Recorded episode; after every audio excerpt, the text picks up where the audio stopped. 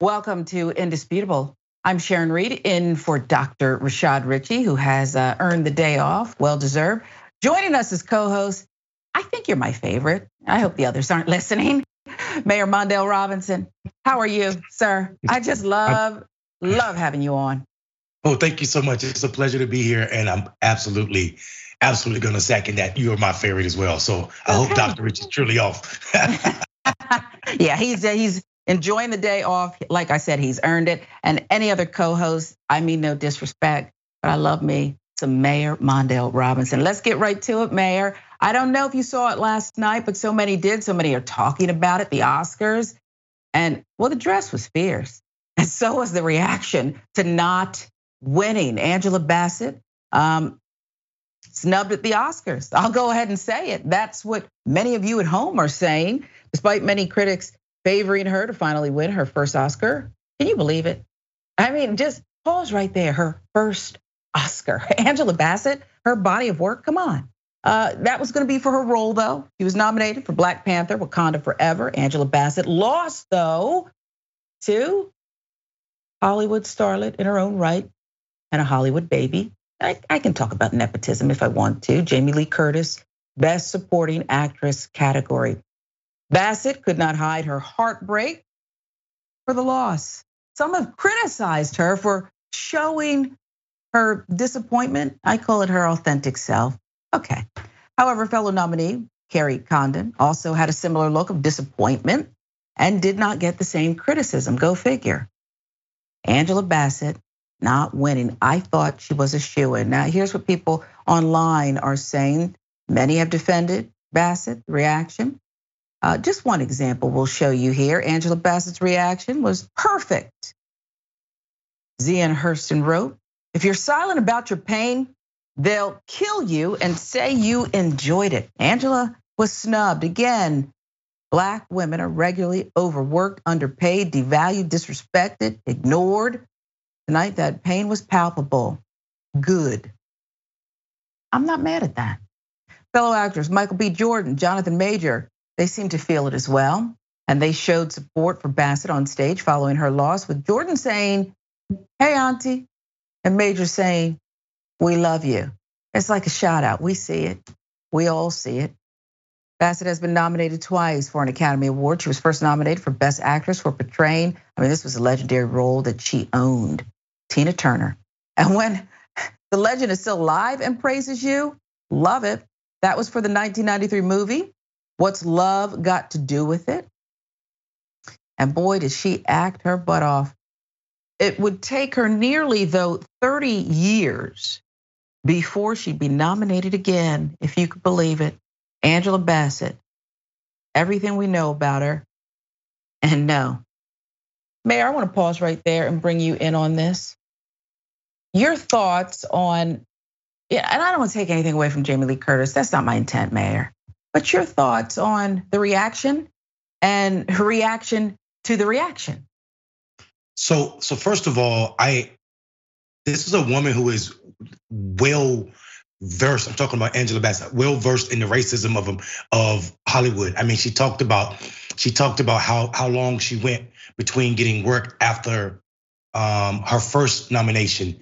So this idea that she's supposed to be jumping for joy for Jamie, even if she felt joy, she also has the right to acknowledge that she was snubbed uh, in this way by a by an institution that continues to show that black value, black life is not valued in Hollywood. I, I I'm not mad. My grandmother. Now I'm learning from Twitter that my grandmother was wrong her whole life because she said if you don't have anything good to say, don't say nothing at all. That sister just sat there and didn't say nothing at all. So Twitter is telling me that my grandmother was wrong all those years. No, no, don't do it. No. I don't I don't think so. I think I think she has the right to be upset.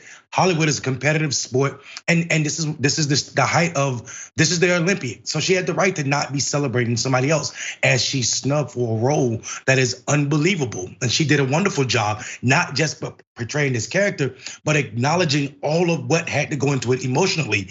The fact that Chadwick Boseman was dead has has died and she still had to play that role and she did it so emotionally well that I, I think it's impossible for her not to feel a certain way and not smile about it. And I think because she's so consistently good that so many think it's okay to just Well, that's what's expected. And then you throw in uh, the racism, the history, but 30 years in between, we forget because, you know, it doesn't crack. She looks so young. And I think, what is she, 64 years old? But 30 years until she gets another nomination. And you're right. And her husband looked puzzled too. He looked confused. Okay, Courtney Vance, he looked confused when Jamie Lee Curtis's name was called and not his beautiful wife. Um, we should also tell you, Mayor, uh, 64 years young, I was right. Many fans fear this would be her last opportunity. I'm not buying that.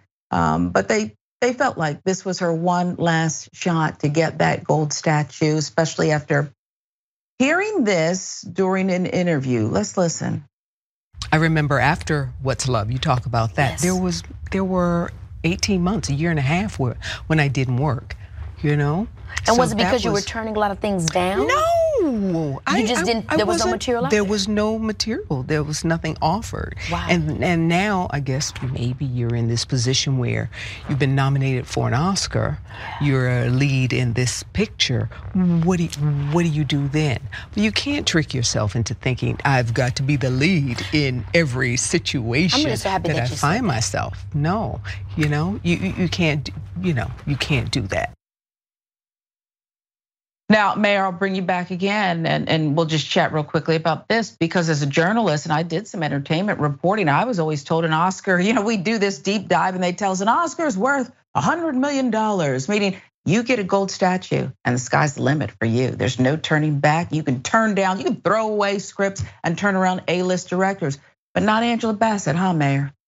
She's a black woman. I mean, we saw the same thing, if we're being honest, happen to Mo'Nique right? Mm. When you don't play the game, when you don't play the game, it doesn't matter what your Oscar or how what color statue you have. You're still a black face, and they treat you that. They remind you that so often. So I, I, I even just listening to that interview, and while she was jovial in her response, I could hear disappointment in someone who's given so much to this this, this institution called acting, and they she's not rewarding her back. And I think it's absolutely disgusting that she's she's at this point in her career where I mean she's she's not named or owned by an Oscar, but she deserves yeah. several awards, several.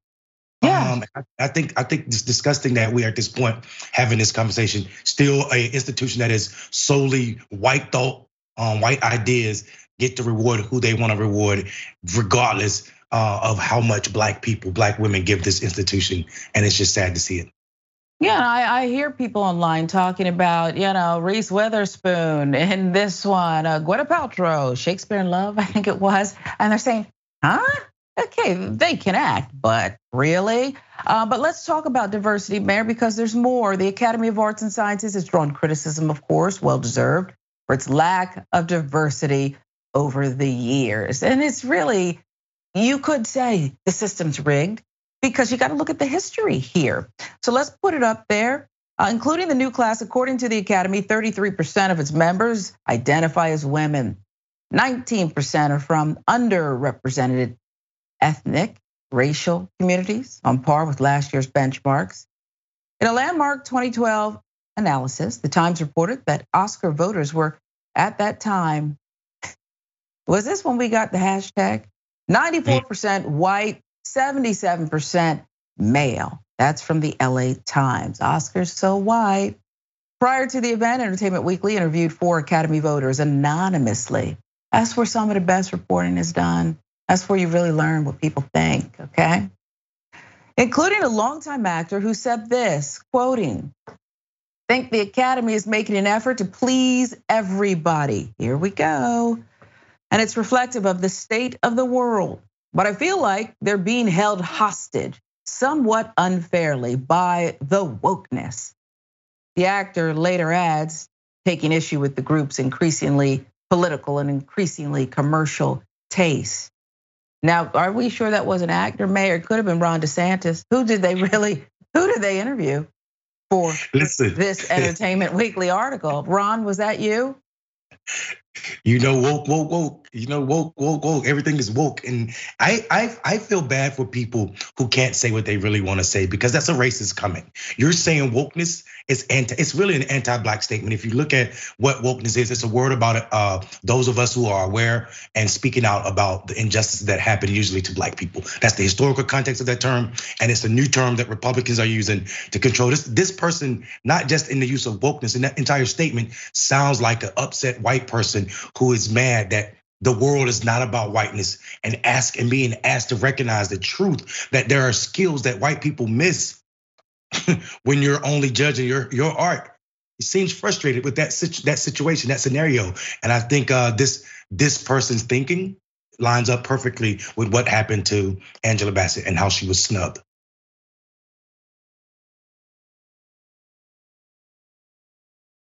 Well, maybe they can explain themselves a little better, Mayor, because there's more. And I want you to hear part two of the statement. Okay, the actor ranted about the perceived snub of actress Viola Davis. Had a lot to say about that as well, quoting, when they get in trouble for not giving Viola Davis an award, it's like, no, sweetheart, you didn't deserve it.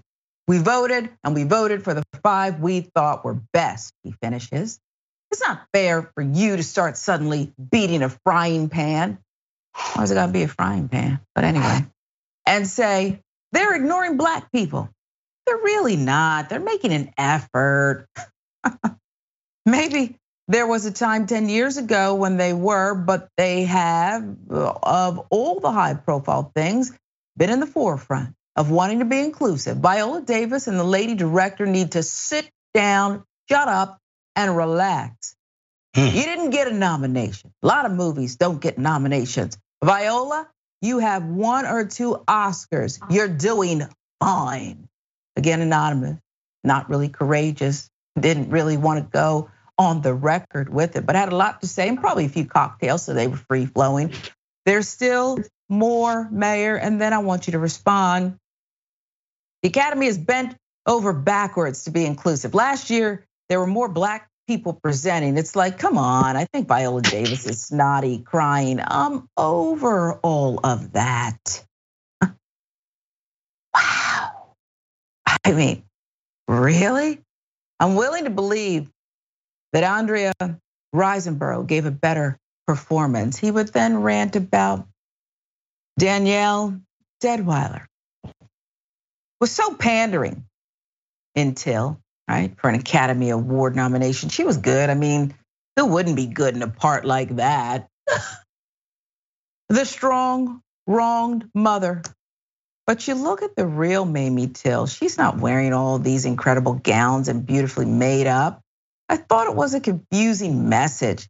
If they'd really made a movie about that, that woman who was not used to being in the public eye and wore house dresses, she wouldn't have had one incredible outfit after another. The ego behind this pushing her to be a movie star was too blatant for me. Okay, Mayor, um, your turn. Well, this person's racist, right? Mm. Like this, this, this is a racist person talking. This, first of all, frying pan. He didn't even he didn't even say the director, the lady director. He's sexist, racist white man. That's that's what this is. I don't care what your what actors. You just embody both of those things. This entire response is ridiculous. The idea that you and then you say uh, a white person did a better job than Viola Davis. You didn't say that. Uh, it's it's just it was a lot of racism for me. And I, I, here's what I would say. What's telling though is these are the people who are picking the winners. So what we so what he's saying to us is exactly what the hashtag was about. The hashtag Oscars so white, and we see why. There's no value in this person in anything that's black. Mm-mm. Viola Davis, you don't deserve an Oscar because you already got one. Well, I didn't think I didn't think Oscars were about rewarding people because they already had one. Tom not. Hanks. I, yeah, exactly. I thought it was about the act of that acting. So I, I think this person has they need to find out who this anonymous person is and, yeah. and let that person be gone. I, I have been a reporter for far too long, an investigative journalist as well. And I got to tell you, we protect our sources, but sometimes things do need to leak. Okay. Somebody in the newsroom needs to go over and maybe take a peek at something so that we can find out more for the greater good here. Who are you? And can you go away? Did Mel Gibson send you? Okay, I don't know, but something is amiss. Now we can't tell you there is a positive note from the Oscars. Michelle Yeoh became the first Southeast Asian actress to win Best Actress. She joins Halle Berry, who co-presented her the award, as the only two women of color to win Best Actress at the Oscars in 95 years. Berry won her award 21 years ago, Mayor. Isn't that it right there? Only two women of color. That speaks to opportunity, right? Access. And it speaks to credibility. This is not a credible process, Mayor, is it? It absolutely isn't. I mean, it goes back to this idea. This culture of Oscars is a white culture. I mean, how how can you actually say that, Michelle, in 2020, what is 2023, 92 years only two only two women of color rose to this level? I don't believe it. I don't believe it. It's I only the only thing I am left feeling when I hear about the Oscars because I don't usually watch it is another white institution uh, is you know picking dotting a couple of few brown and black people just so they can continue with their self of awarding their self. I, I I am not impressed with the fact that uh, you know you have this this institution that takes so much from other cultures and reward white people over and over and over again. And maybe that maybe that award is a hundred million dollar award for some.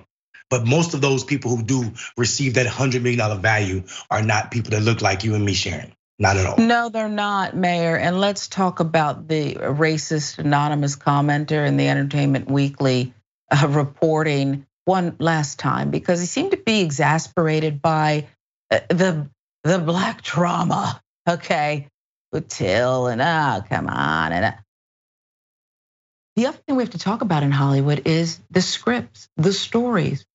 I too am uh, filled up on black trauma as if we don't have anything else to celebrate. So when we have a superhero before us nominated, don't blame us for believing that that part, she deserves that gold statue. But I'll leave you with this and give you the last word, Mayor, because I do wonder, and it's something we talk about internally a lot, externally too, though. When do you stop begging for that approval? We know she's great. And let's remember, Mayor, she never said a word. She just sat there and looked, and everybody's going crazy about, you know, how she was ungrateful and disrespectful. But when do we stop begging for the ultimate? Yeah, and I think, and I think, you know, beyond begging, I think what black people do is the way we, we show up out loud. And I think we're obligated because we know there's a generation and people coming behind us that if we're silent about it, then our story won't be told. So the idea that black people complain about what and what does not happen at the Oscars, what does and does not happen at the Oscars, is a is a it's just a marker for history to say we've been saying this for so long. We've been saying this for so long, uh, and I think and I think we need to continue to do that. I don't think we stop until equity is is achieved. So as long as people as talented as Angela Bassett are being snubbed, as black people, we are obligated to say something. I will say there is something truthful about what you said about this man saying Miss Till had didn't have this kind of wardrobe. Really? Are you saying that Hollywood reflects everybody's wardrobe? And, and I mean, what are, we, what are we talking about? To, to, to say that you don't believe this woman should have been dressed up to made, be made uh, basically suitable for white folk, suitable for Hollywood, uh, he didn't believe it. It didn't seem true. Who are you? What do you know about Mamie Till? What do you know about this woman's dress code? Hasn't enough, is, is not a historian enough, in the least. Okay, has not studied right. Mamie Till. I guarantee it. At all, at all. He, his idea of her is Mammy. That's what he was mm-hmm. thinking. That's yes. what he wanted to believe. That's that part. You're right. Oh, I just love having you on because you just you keep it real, keep it a buck.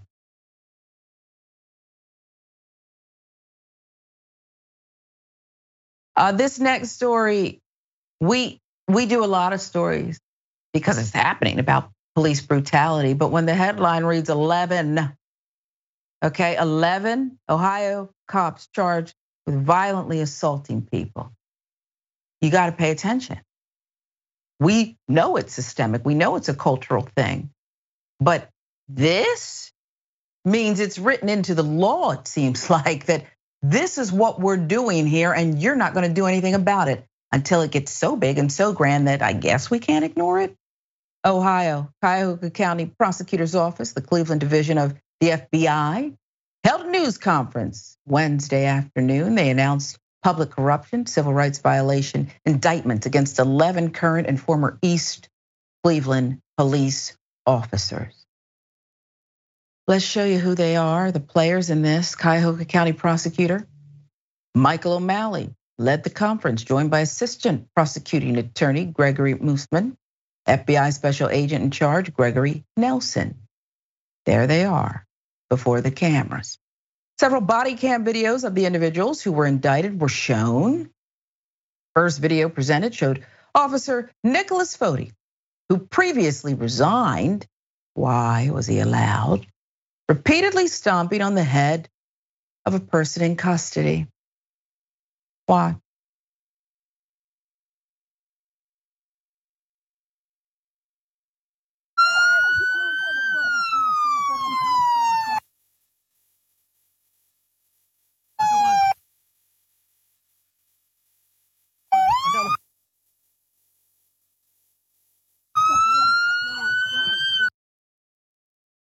I just had to lean in on that one, Mayor.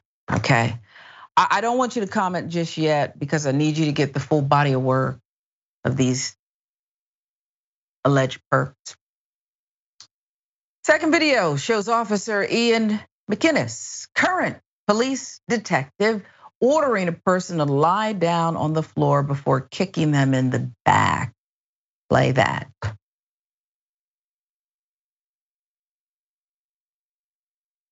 On the ground, face down, you will be faced. Face down on your stomach. On your stomach. On your stomach. Stay down. Put your arms out now. Do not move.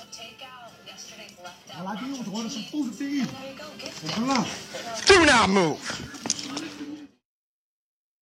Okay, tough guy. There's more.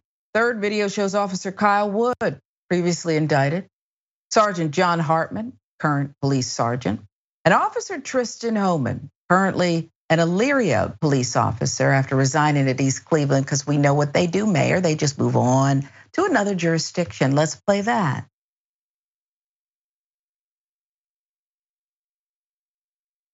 Get that bitch. Stop, stop, stop. Get his ass. Get his ass. Get his ass, boy. Get his ass, boy. In the car. What should I say?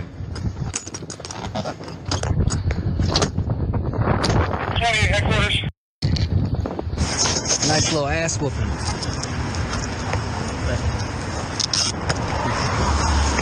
Shouldn't have resisted having a bad day, so let me take it out on the community.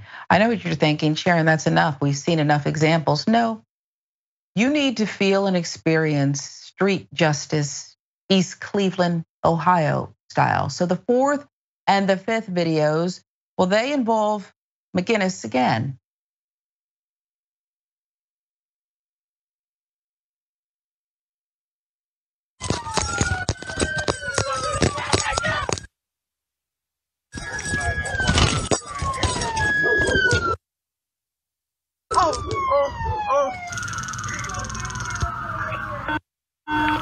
Turn around! Get out now! Face down! Do not move!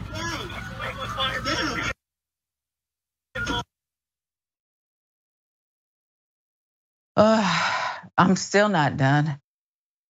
Cue up number six. It involves Hartman, shows him repeatedly striking someone in the head because, you know, it's just another day at the office.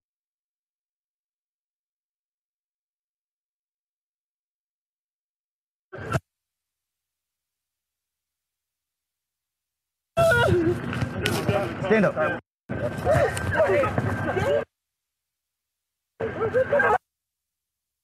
I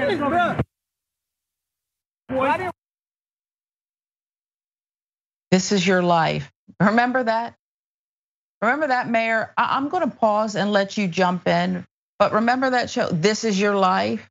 I feel like you could just roll these videos. This is the torment that East Cleveland has been living under. You know, this is my old stomping ground. This is where I cut my teeth as a reporter for many years. And none of this surprises me all these years later, Mayor. This is indicative of policing black people in America. We can no longer pretend this, this few bad apple situation is not what we exist in. That city is 88.9% black. And, and this is how police officers treat these citizens. This is not how you treat humans. The idea that anybody can pretend that this is not the culture because these videos, these body cam videos existed no one cared about what was on these cameras until the FBI investigation began. It's not like this just happened. This was over a span of years with 11, some of them, some of them in multiple videos, officers that were being promoted for treating people this way. And I know there are tons of complaints that citizens made against these officers.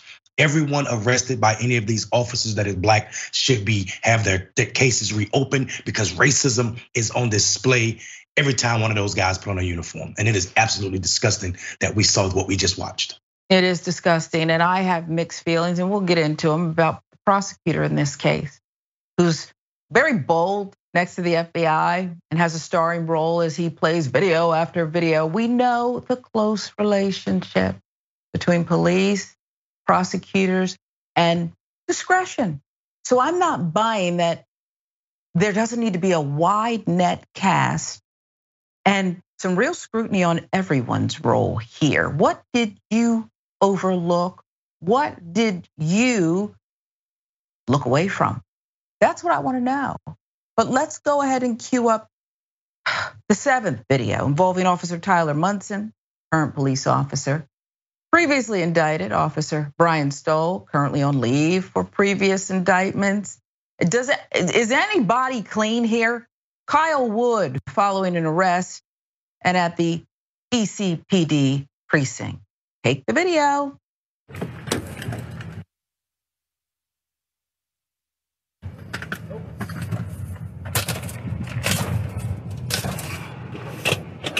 Nothing.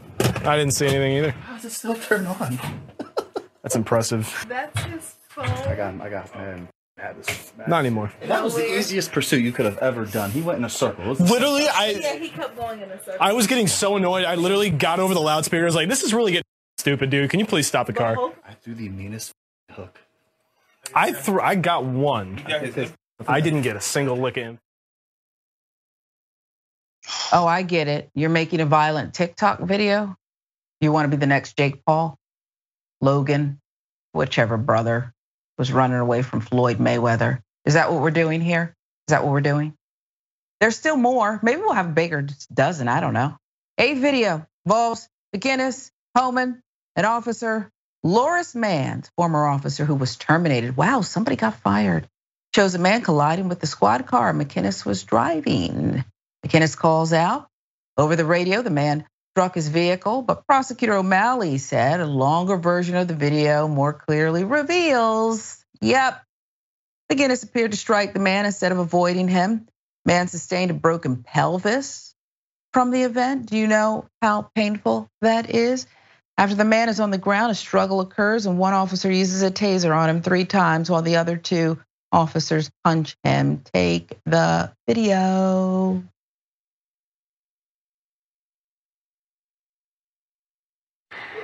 He's bleeding from the head. Bleeding from the head.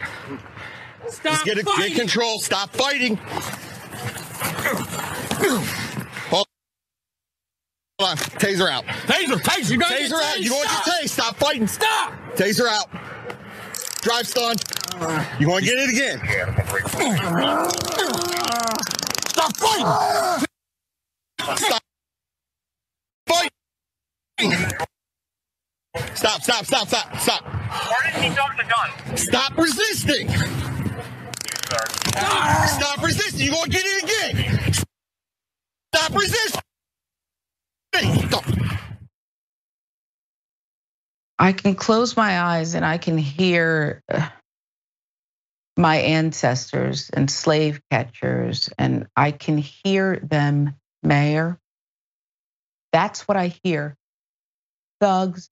You know, there's people who pay Mayor to go play war games and, you know, get beat up and do all of these things. To, Their adrenaline's going, and that's a fun time for them.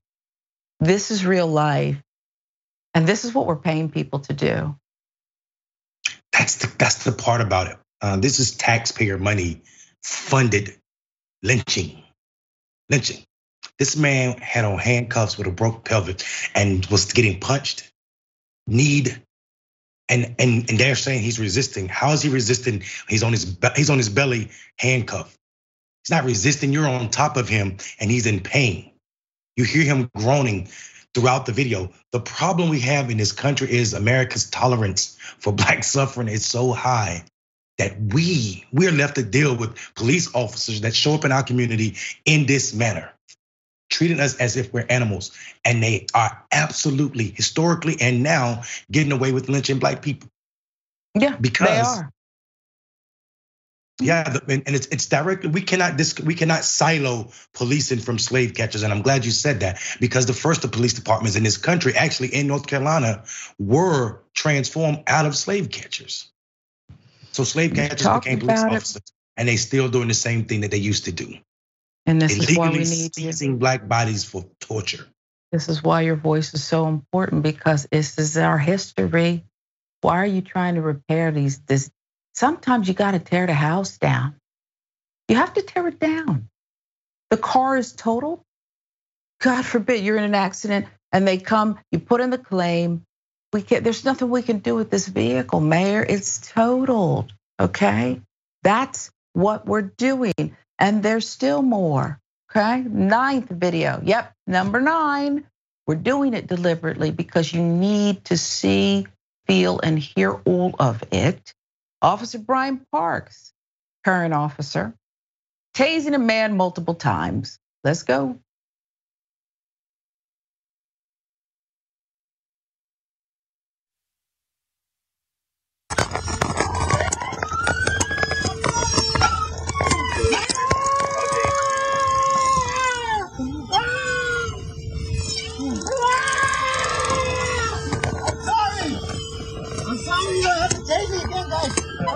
You guys don't have to tase me. Shut up, get up. Oh, why'd you guys tase me so many times? Why'd you run? Why wouldn't you give me your hands? I gave you my hands. Get up. Seven of the officers newly indicted, four of them previously indicted on other charges. As of Wednesday, there have been 16 current or former East Cleveland police officers indicted in the last six and a half months. That from News Channel 5 out of Cleveland. Current East Cleveland Police Chief Brian Gerhardt released a statement on the indictment stating, I'm going to go ahead and read it, Mayor, but it's real tough to get through this statement, this foolishness that I'm about to read, but this is what they provided. There has been full cooperation from the department during the ongoing investigation before promising to move the department in a positive direction and rebuild the agency. Chief, use a lie. A lie. Rebuild the agency. What? Full cooperation? All of this happened when who was in charge? huh? This isn't the NBA where you're trading players and you're seeking a championship. This is the same old game. Tell me I'm wrong, Mayor. You're not wrong at all. You're spot on. It's unbelievable. It's unbelievable that this person is not under investigation as well. The fact that you can sit back in your chair as you managed these people, all of these people, you managed all of them as the chief and promoted some of them. And only one of them has been terminated. The rest of them are getting taxpayer money still, still on leave and I think this is is I it's only in policing, especially in black communities, can this this level of behavior be rewarded and this guy be taken serious. This police chief, the DA, everybody in this system, everybody in that system need to be need to be investigated because it's no way that you you lived in this city and you did not know this was be this was happening, especially if you were part of law enforcement. This is a this is a culture. People bragging on cameras about beating citizens. People breaking evidence. That is unbelievable to me on camera. Going back to the station, still bragging about how you beat somebody is a culture. This is water cooler conversations for them. Mm-hmm. He, he said that was a good A beating meaning that you've you've you've got punches in before that that you didn't think were great. On the idea of this, oh, this happening in a place that used to be considered the trunk line. This was the northern spot that slaves wanted to get to on the Underground Railroad. And now we see there ain't no freedom line in America for black people because government, agencies of the government, police departments still beat us in 2023 as if we are owned. It's disgusting absolutely disgusting. Last year, we should tell you, nine East Cleveland police officers, including former police chief Scott Gardner, all indicted on various charges. Their cases are still pending in court. Gardner was initially suspended, placed on administrative leave after he was hit with multiple felonies that included telecommunications fraud, tampering with records, passing bad checks, failing to remit, theft, grand theft, theft in office, Gardner would eventually be terminated from the force. Eventually, mayor, okay? And for the city council, okay, in East Cleveland, be putting out the pleas. We're desperate here. We barely any any cops left on gangs. Organized gangs are off the street okay? They were wearing their colors, which were blue. They all had the same service weapons. The gangs are off the streets temporarily, perhaps, okay? Some remain. What do you mean? Maybe East Cleveland is safer now with less cops. Have I gone too far, Mayor? Absolutely not. And I mean, it wouldn't be the only city we've seen, right? We saw the same thing in Camden way back when they got rid of their police department because of corruption. Sometimes you just got to start over, completely over, do away with the entire institution of policing, not just in East Cleveland, but everywhere. So I am, I'm 100% with you that we need to rethink policing, especially when it shows up like this. Gangs are gangs. Hit them with a RICO charge, right? Isn't that what you would do to? Okay, hey, they, I don't know what their gang signs are, Mayor, but I'm sure they have them. Okay. This is, and the chief, the chief, former chief was a criminal. Okay. Those are the allegations. More indisputable. I'm Sharon Reed. Mayor Mondale Robinson joins us as co host today. Love having his insight. Dr. Richey has the day off. So it's just going to be the two of us breaking down stories for you. Coming up next, it's always my favorite part of the show. We'll be right back.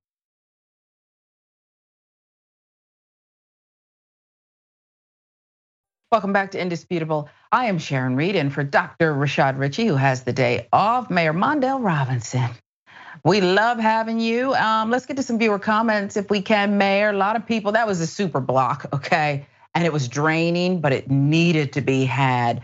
Uh, Stop Dragon has this to say, TYT member, about Angela Bassett being snubbed at the Oscars, and we believe it to snub, okay? Again, here she is again.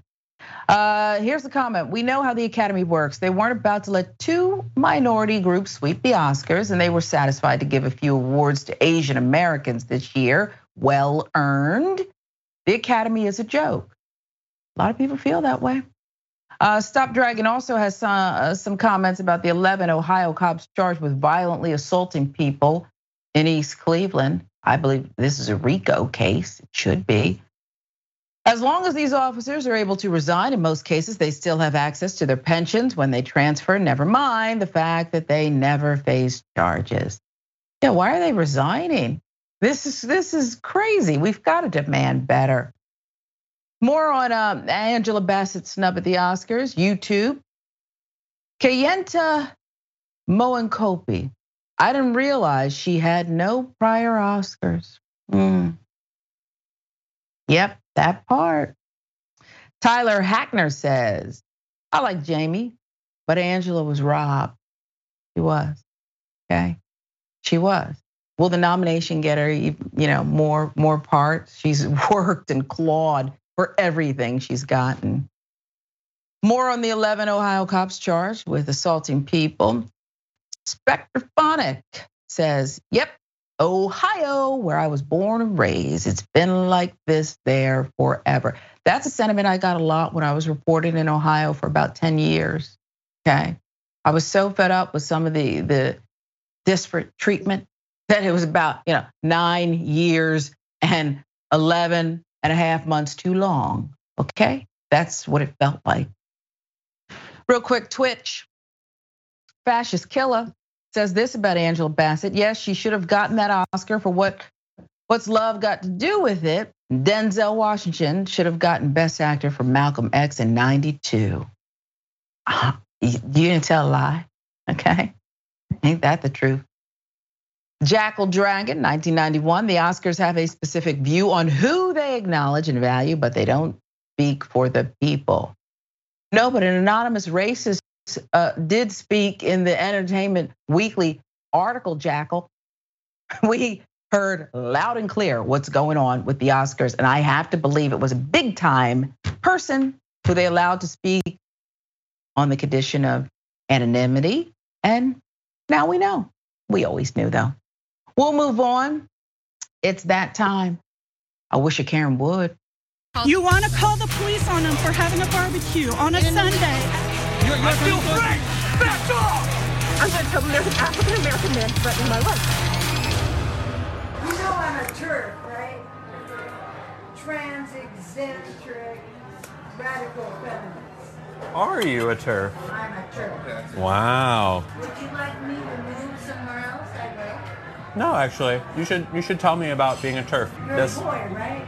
With me, because honestly, I did. I did hard. I'd like to see you try.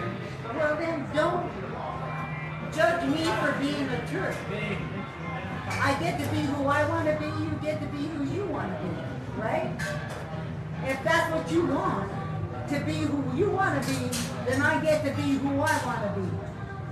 Which is? I'm not a witch. You're not a witch. You know what? Take your stupid dog, This is a first. Because otherwise I have to label you a white racist. I see. For a 70-year-old minority woman. You're a racist. You want your rights? I want mine too. Excuse me. Could you grab the manager, please? I am so terribly sorry. I'll never be escalating about trying to get information. I do apologize about, apologize about that treatment. I know that decor anywhere. I know that cheesecake factory decor anywhere. And the brown bread, okay? Just wanted to go in and enjoy a meal. Here comes Karen. We'll tell you more Karen harassing, threatening this trans woman at the Cheesecake Factory. Didn't even get to the red velvet cheesecake's my favorite. I really enjoy it. But not when a Karen is harassing, intimidating, threatening you. There is an update video in which Lily, who was victimized in this case, answered questions about the Karen. The unidentified Karen was indeed a minority woman Lily did not go on to specify or assume what the Karen's ethnicity was. Speculation that Karen may have been drunk, no excuse. And once the Cheesecake Factory manager showed up with apologies, Karen just threw in the towel, got up and left. Disgusting. Lily had been streaming when this Karen decided to start harassing her. It's atrocious, Mayor. Um, what do you think about the way Lily handled this? Because I didn't see someone who was pretending to be calm, cool, and collected. Lily was. Yeah, I, I, I'm a, I'm, I'm one of those people who I do not respond well to hate. Um, so Lily was extremely calm, way calmer than I would have been. I would have, I would have lit into that woman. Um, the idea that you have this much this audacity first of all you interjected yourself in this person's life and and and and think that your hate your transphobia is equivalent to to lily's life you you she said you have the right to be who you are. You don't people this idea that americans have that they have the right to hate people and then tell them about their hate and act on it is absolutely disgusting. And it's also the ground for so much hurt and harm coming to our trans brothers and sisters. And we are obligated to say how disgusting this is. I hope the internet does what the internet does and find this woman and bring trauma to her because this is absolutely ridiculous. And you should not get off by just getting up and walking out of the Cheesecake Factory. Uh, not related, but I did want to point out that I'm from Enfield, North Carolina, and all of the cheesecake in the Cheesecake Factory is made about 18 miles from Enfield. Oh my goodness. Okay. I always wanted to visit and get a get a look around City Hall, Mayor, and now I'm absolutely have to come there. Okay. Now you you should have led with that. Should have led with that. Okay. And I know you'll check the hate at the door too. Okay. We'll get some good cheesecake and you can check the hate at the door.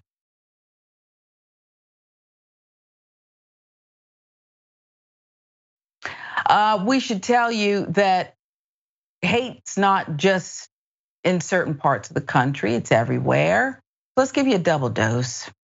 You want to call the police on them for having a barbecue on a Sunday. You're, I feel free! Back off!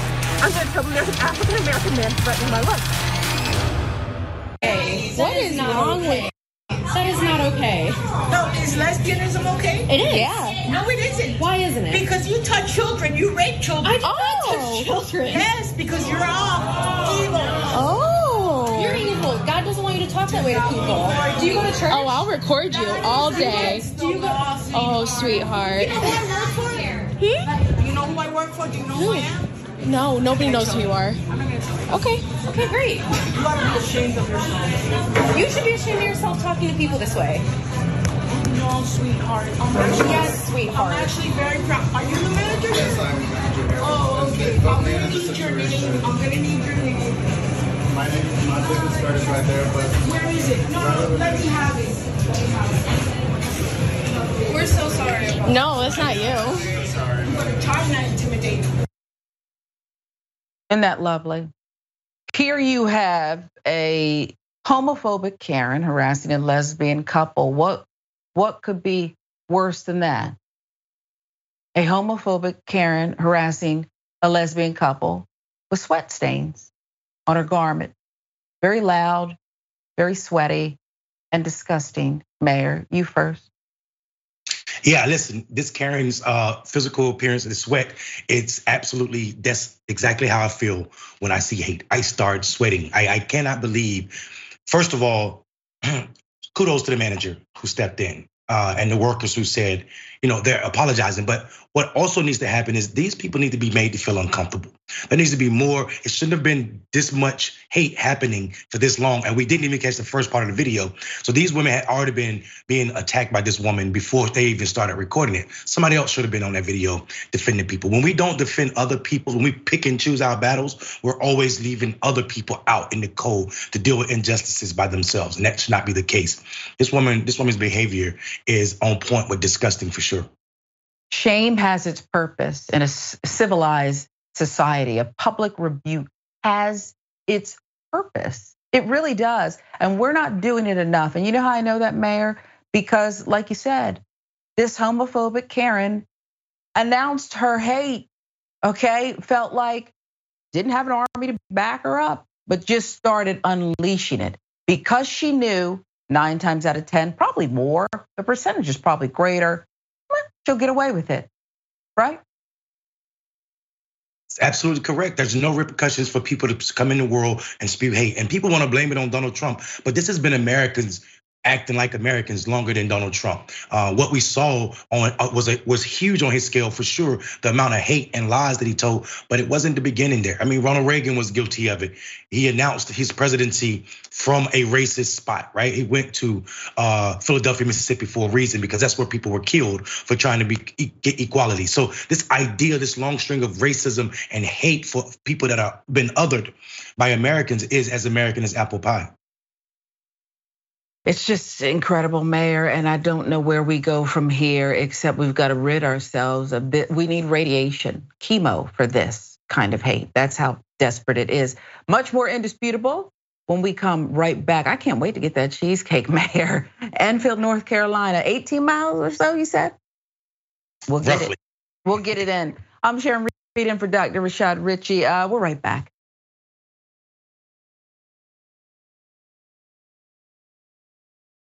Welcome back to Indisputable. I am Sharon Reed in for Dr. Rashad Richey, the mayor of Enfield, North Carolina. Mayor Mondale Robinson is with us as co-host today. Let's get you some viewer comments. TYT member Lynn about that uh, Karen harassing, threatening the trans woman, just trying to enjoy a meal at the Cheesecake Factory. Lynn says, I think that's the first time the person who wasn't the Karen asked for the manager. Good job, Lily. It was a good job. It worries me though because Willie Lily rather was so calm, cool, and collected that this isn't the first time or the second or third has trained herself to perhaps be this way when attacked publicly for no reason. Mo Fury, you have a right to hate me. I, though, have a right to not have you disturbing my peace. I agree, Mo. Let's go to YouTube. Karen harassing, threatening the trans woman in Cheesecake Factory. Pixel snob, which is I'm not a witch. All right. You don't like my music says. It was telling that when she was asked, What do you want to be? She was stupefied because you just want to spew hate. You don't know what else you want to be. I, I don't know. Besides hate, you mean? That's pretty much sums it up. Nadia C says, anyone who brings up child molestation unprovoked needs their laptop seized immediately. Immediately search, seize, let's figure out what's going on there because that was bizarre. That was bizarre. We'll get you one more Twitch. Agnostic sister about that Karen again. Not sure if she was drunk, but she sure sounded stupid AF. Yeah, we don't even need to talk about the alcohol. Stupid. Sounded real stupid. But then that's what hate is, right? This next story, uh, we talked about it before the show. Really could have been a lead because it's that important. Generational wealth, home ownership, property. That's the American dream. And it's undersold, has you undercut when you're a black couple, like this couple. Black homeowners under appraised and now settlement. Marin County couple Paul and Tanisha Tate Austin have recently settled a racial discrimination lawsuit after receiving an insultingly low appraisal on their home. Mortgage broker hired Jeanette Miller's appraisal company through AMC Links, who appreciated the home at a worth of $995,000, just under a million. Hmm. That's a shocking number considering in 2019 the market value had been $455,000 higher. Subsequently, here's how the Millers reacted. They returned to AMC Links and asked them to send a different person to appraise the home. For this appraisal, the couple prepared. They removed evidence of their racial identities inside their house, asking a white friend to pose as the homeowner for the second appraiser. The complaint says this different appraiser arrived at a value of 1.4825, nearly half a million dollars higher than Miller's estimated value. Atlanta Black Star with the story. And here are the Austins and Jan, their white friend, who stood in on their behalf, an ally. After receiving the much higher appraisal with Jan standing in place, the Austins determined that race, along with the current and historical racial demographics of the home's location, played a crucial role in their systemic exclusion and devaluation. Marin County, according to the US Census in July 2019, is 85.3% white, 2.8% black, 6.6% Asian, 16.3% Latino. Here's the Marin County home. The Austins, in this process, have also lost on their interest rate. It was lower at the time of their first unfair appraisal, but has since risen. They alleged in their case major ways their civil rights had been violated, including using perceived race of the homeowners to determine the value of the house. Isn't it just a structure? I don't understand this. After filing suit, Jeanette Miller's appraisal company settled with the couple for an undisclosed sum. Why the big smile? In the latest update, the case has reached a settlement, although issues with real estate companies perpetuating systemic racism make it difficult for black homeowners like the Austins to find equitable space in white dominated property markets. That's the plan. Executive Director of Fair Housing, Carolyn Peattie, felt the Austins had a strong case. She said the following quote, filing a lawsuit on the strength of the evidence is one thing, and how a judge will rule is a separate question. You've never assured of a particular outcome. I think everybody involved with the case was ready to move on. That's why they settled. And they were ready to move on, Paul Austin said, after the two year litigation, that he's glad they can put it behind them and that being able to tell their story and having legal recourse help them in their process. Mayor, I wish more people would sue.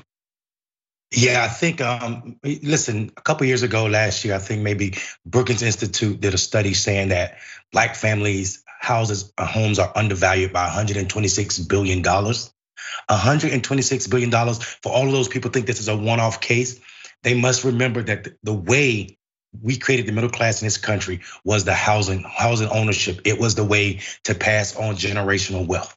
And our federal government prevented black families from doing that with state sponsored segregation. The FHA, under the New Deal, when we were building housing, black people were excluded intentionally. You could not get a loan that was backed by the government if you're black. This is a continuation of that. This is why we need to be honest and continue to scream. And you're right, we need more people talking about what is happening to black housing and how our communities are shaped or unshaped and destroyed but people like this. Like this she should lose her license. You should not be able to praise anything because we see how destructive you are. If you are a black person and this woman show up you should immediately run her away.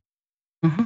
Shoo, closed door right in her face okay? But it's so devastating and you're right. And this is all part of a larger issue reparations. I'm not going to stop ever talking about it okay? You owe and there's there's a way to level the playing field. There's a way to bring black people and black homeowners into the fold. Reparations, Mayor, don't you think there's something that can be done? And it should be, it should have many prongs, okay, many tentacles, this reparations game. But this is a major one. You agree? Absolutely. And, and this country knows that we, we, we reparations is not a new idea to Americans. It's just new when you talk about black folk. This country gave Native Americans reservations. I'm not saying that's nearly what they owed them, but they did it. They, we gave Japanese Americans reparations for what happened to them during World War II, and they deserved it.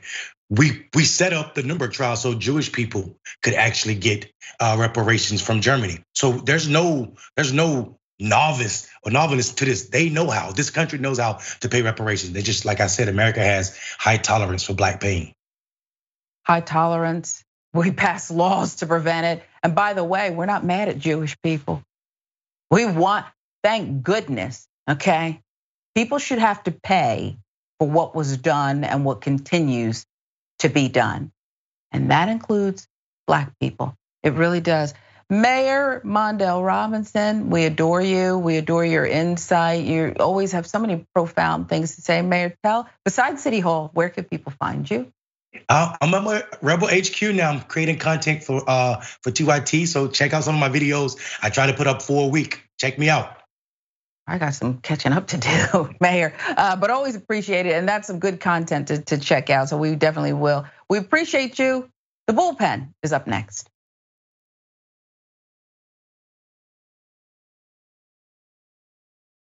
I'm Sharon Reed in for Dr. Rashad Richey. Welcome to the bullpen.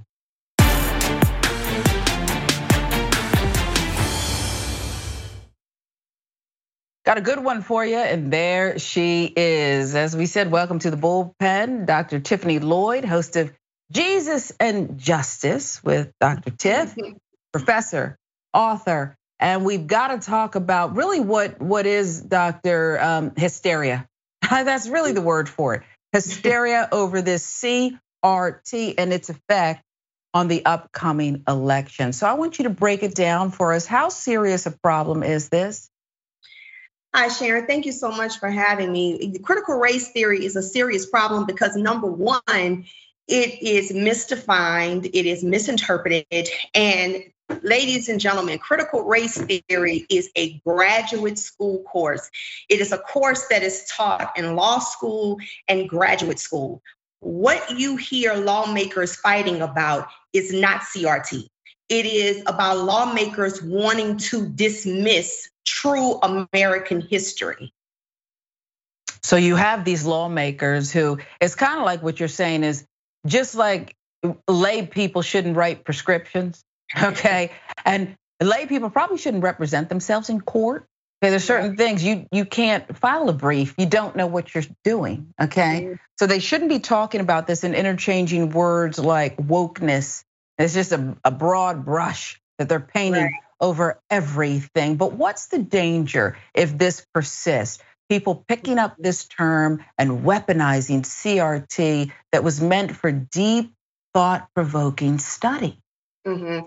Well, first of all, CRT was introduced in the 70s, 80s by Derek Bell, Kimberly Crenshaw, Patricia Williams, Richard Delgado. And basically, what CRT is, is just telling people how justice is not, we don't always have justice, how the laws are not just. And so you already have approximately at least 36 states that have tried to restrict talking about racism, um, things that have really occurred. Here, here's the thing is that what they are fighting for in the school system, it is basically you're indoctrinating minds. You're trying to indoctrinate minds. You they're playing this game of that African Americans are playing victim and making white Americans feel bad for being white. That is not what CRT is at all. What CRT is, is that letting, how can you know where you're going if you don't know where you've been? Slavery is American history. It's not just Black history, it is American history. So when people say, well, what laws are in place that have undermined, that have restricted African Americans, let's go back to 1857 to Dred Scott versus Sandford. When Dred Scott tried to sue for his freedom, when Sanford moved him from a slave territory state to a non slave territory state, you had a US Supreme Court Justice, Roger Taney, that said that when they wrote the Declaration of Independence, we hold these truths to be self evident that all men are created equal. They were talking about white men only. And then Roger Taney also went on to say that African Americans were not looked at as citizens. Therefore, they had no right to sue anyone in the court. So when you go down to 1896 to Plessy, to Plessy versus Ferguson, he can't ride in a railway train station, railway train car because he is considered one eighth black. And then we can just go on and on with Jim Crow, even voter suppression now, we're trying to they are trying to make kids forget about that history existed and when you live in certain states such as texas it's even not even saying anything negative about the kkk they don't want you to say anything negative about the KKK, saying that they are a, a, white supremacist organization. And that is what they call themselves. So, this is a problem in elections when you already have 36 states that are trying to restrict talking about racism. Yeah, it's like the the next pandemic to me. We're already in it, so to speak. Mm-hmm. When you talk about the speed that it is just, it just keeps infecting more and more people in many more states. Um, you earned the, the title of doctor. Okay, the way you broke that down, your history.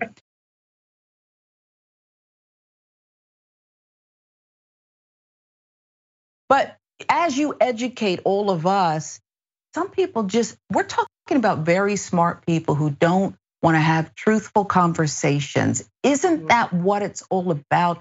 And why is the truth so scary? Mm-hmm. You know, I think that those are individuals that are committed to misunderstanding. I think for very intelligent people, you would know that CRT is not what is taught K through 12. What people are saying critical race theory is, ladies and gentlemen, critical race theory that is not what is taught in K through 12. What is being taught is is that black history, women's history, things that happened in America. They have this notion that we are making white children feel bad for being white and blacks are the victims. That is not what critical race theory is. Critical race theory Ladies and gentlemen, it is strictly just saying how laws have been unjust. And if you want to go a step further to those people who just talk about race, oh, women's history comes in that. Women were not allowed to vote when they first did the 15th Amendment. It was for newly freed black, for newly freed slave men that had the right to vote. Women were not allowed to vote until the 19th Amendment. So this is basically people not wanting to talk about racism. They want people to feel that America has just always been great, that it has always been perfect, and that's just not true. Wow. Um, and it's for some people, what you just said threatens their very existence. That's what's in their heads. It just threatens their very existence. I, I want you to speak to someone out there who may have accidentally happened upon us. Help mm-hmm. them understand that this is a whole new beginning and not the end of you and life as you know it. Mm-hmm. I want to say to those individuals that no one in the African American community says that all white people are racist and every white person was for slavery, number one. Number two, if you feel that critical race theory or talking about Black history makes white children feel bad. That is not true. It is getting people to understand that America has had a dark history. Now, for those of you who say, well, we shouldn't make Black white people feel bad. Well, I want to ask you the question How do you think Dred Scott felt when he was in a non slave territory state when they still made him a slave? How do you think Ruby Bridges felt how do you think Linda Brown felt when she tried to go to an all black school and met with anger and protest? How do you think that Herman Sweatt, Herman Sweatt felt when he graduated at the top of his class at Wiley College and tried to get into the law school at University of Texas and said that he couldn't because of the color of his skin? So how do you think Ahmaud Arbery felt when he jogged and he was profiled just because he was a black man? See, we can see the only way that America can heal is that you have difficult conversations. And it, the world would be such a boring place if we all thought the same, right? And so and, and, and so talking about African American history, that is not uh, provoking racism. That is not provoking protest. That is not provoking being divided between blacks and whites. But it is a conversation that in order for this country to heal is a conversation that we must have. But I think that it is important for those of you who are saying that critical race theory is taught in K through 12. I think that it is so important for you to educate yourself and stop going by what you've heard someone else say and start researching for yourself. Because if you research for yourself, you would know that critical race theory is not taught in K through 12.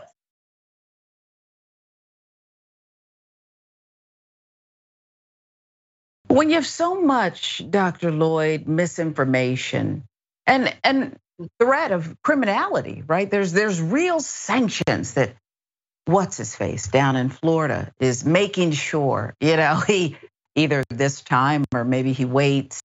Um, they really want to criminalize people who just want to learn. You're saying go out, educate yourself. Books that aren't allowed to be in libraries and that whole thing. It's like I had a wise friend say to me here in Georgia, oh, they're passing all these voter restriction, can't pass out bottled water, you can't do this and that. But at the end of the day, we could still vote. Mm-hmm. And you better get out there and wait in line and vote. And we did. We mm-hmm. still did it. But when you have such a threat that goes to this level, how do we win Mm-hmm, mm-hmm.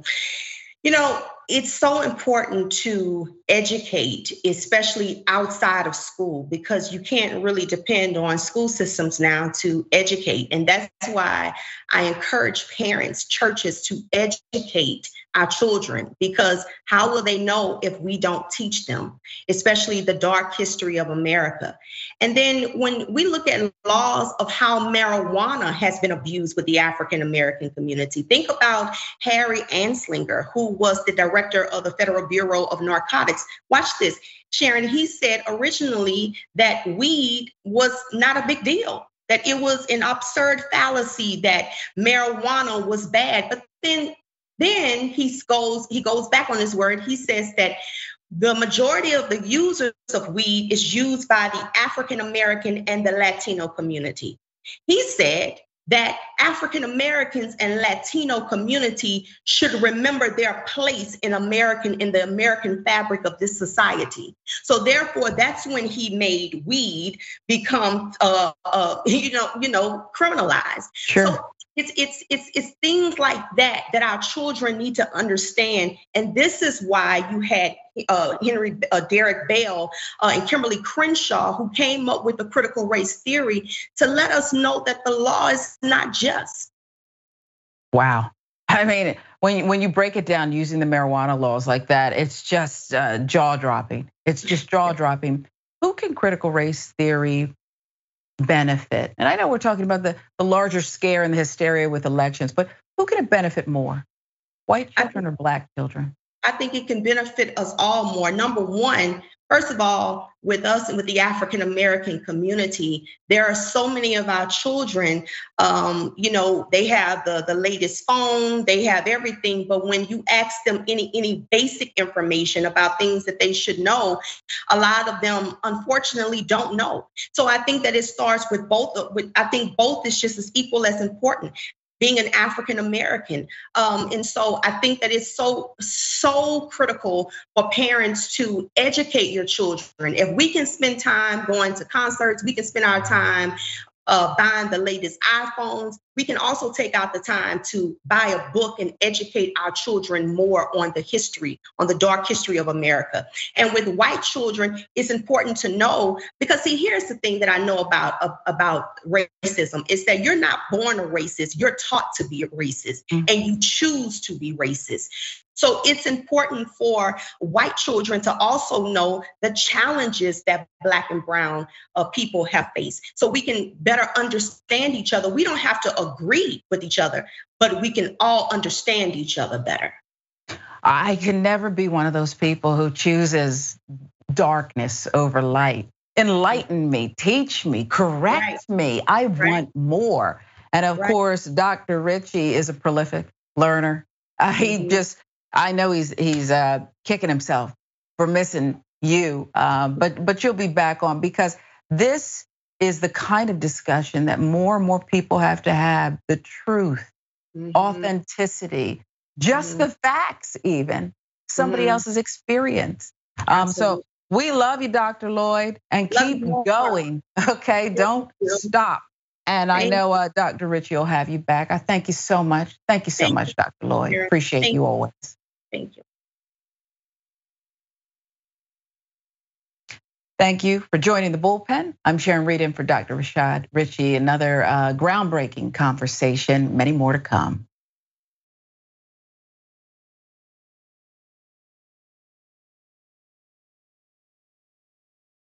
Welcome to Indisputable.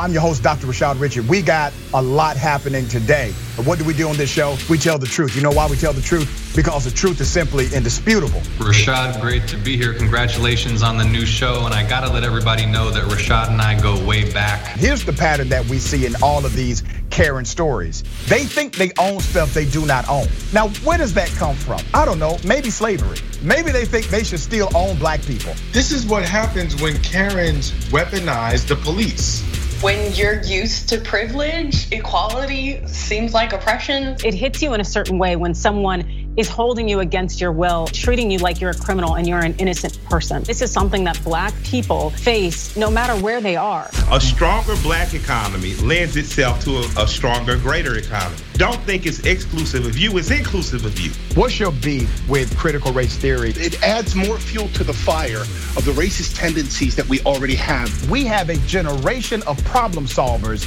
that can remedy the problem if they are properly taught what the problem is. You know who created redlining in this country? Mm-hmm. The white liberal. I, I, don't, I don't give a damn who created it.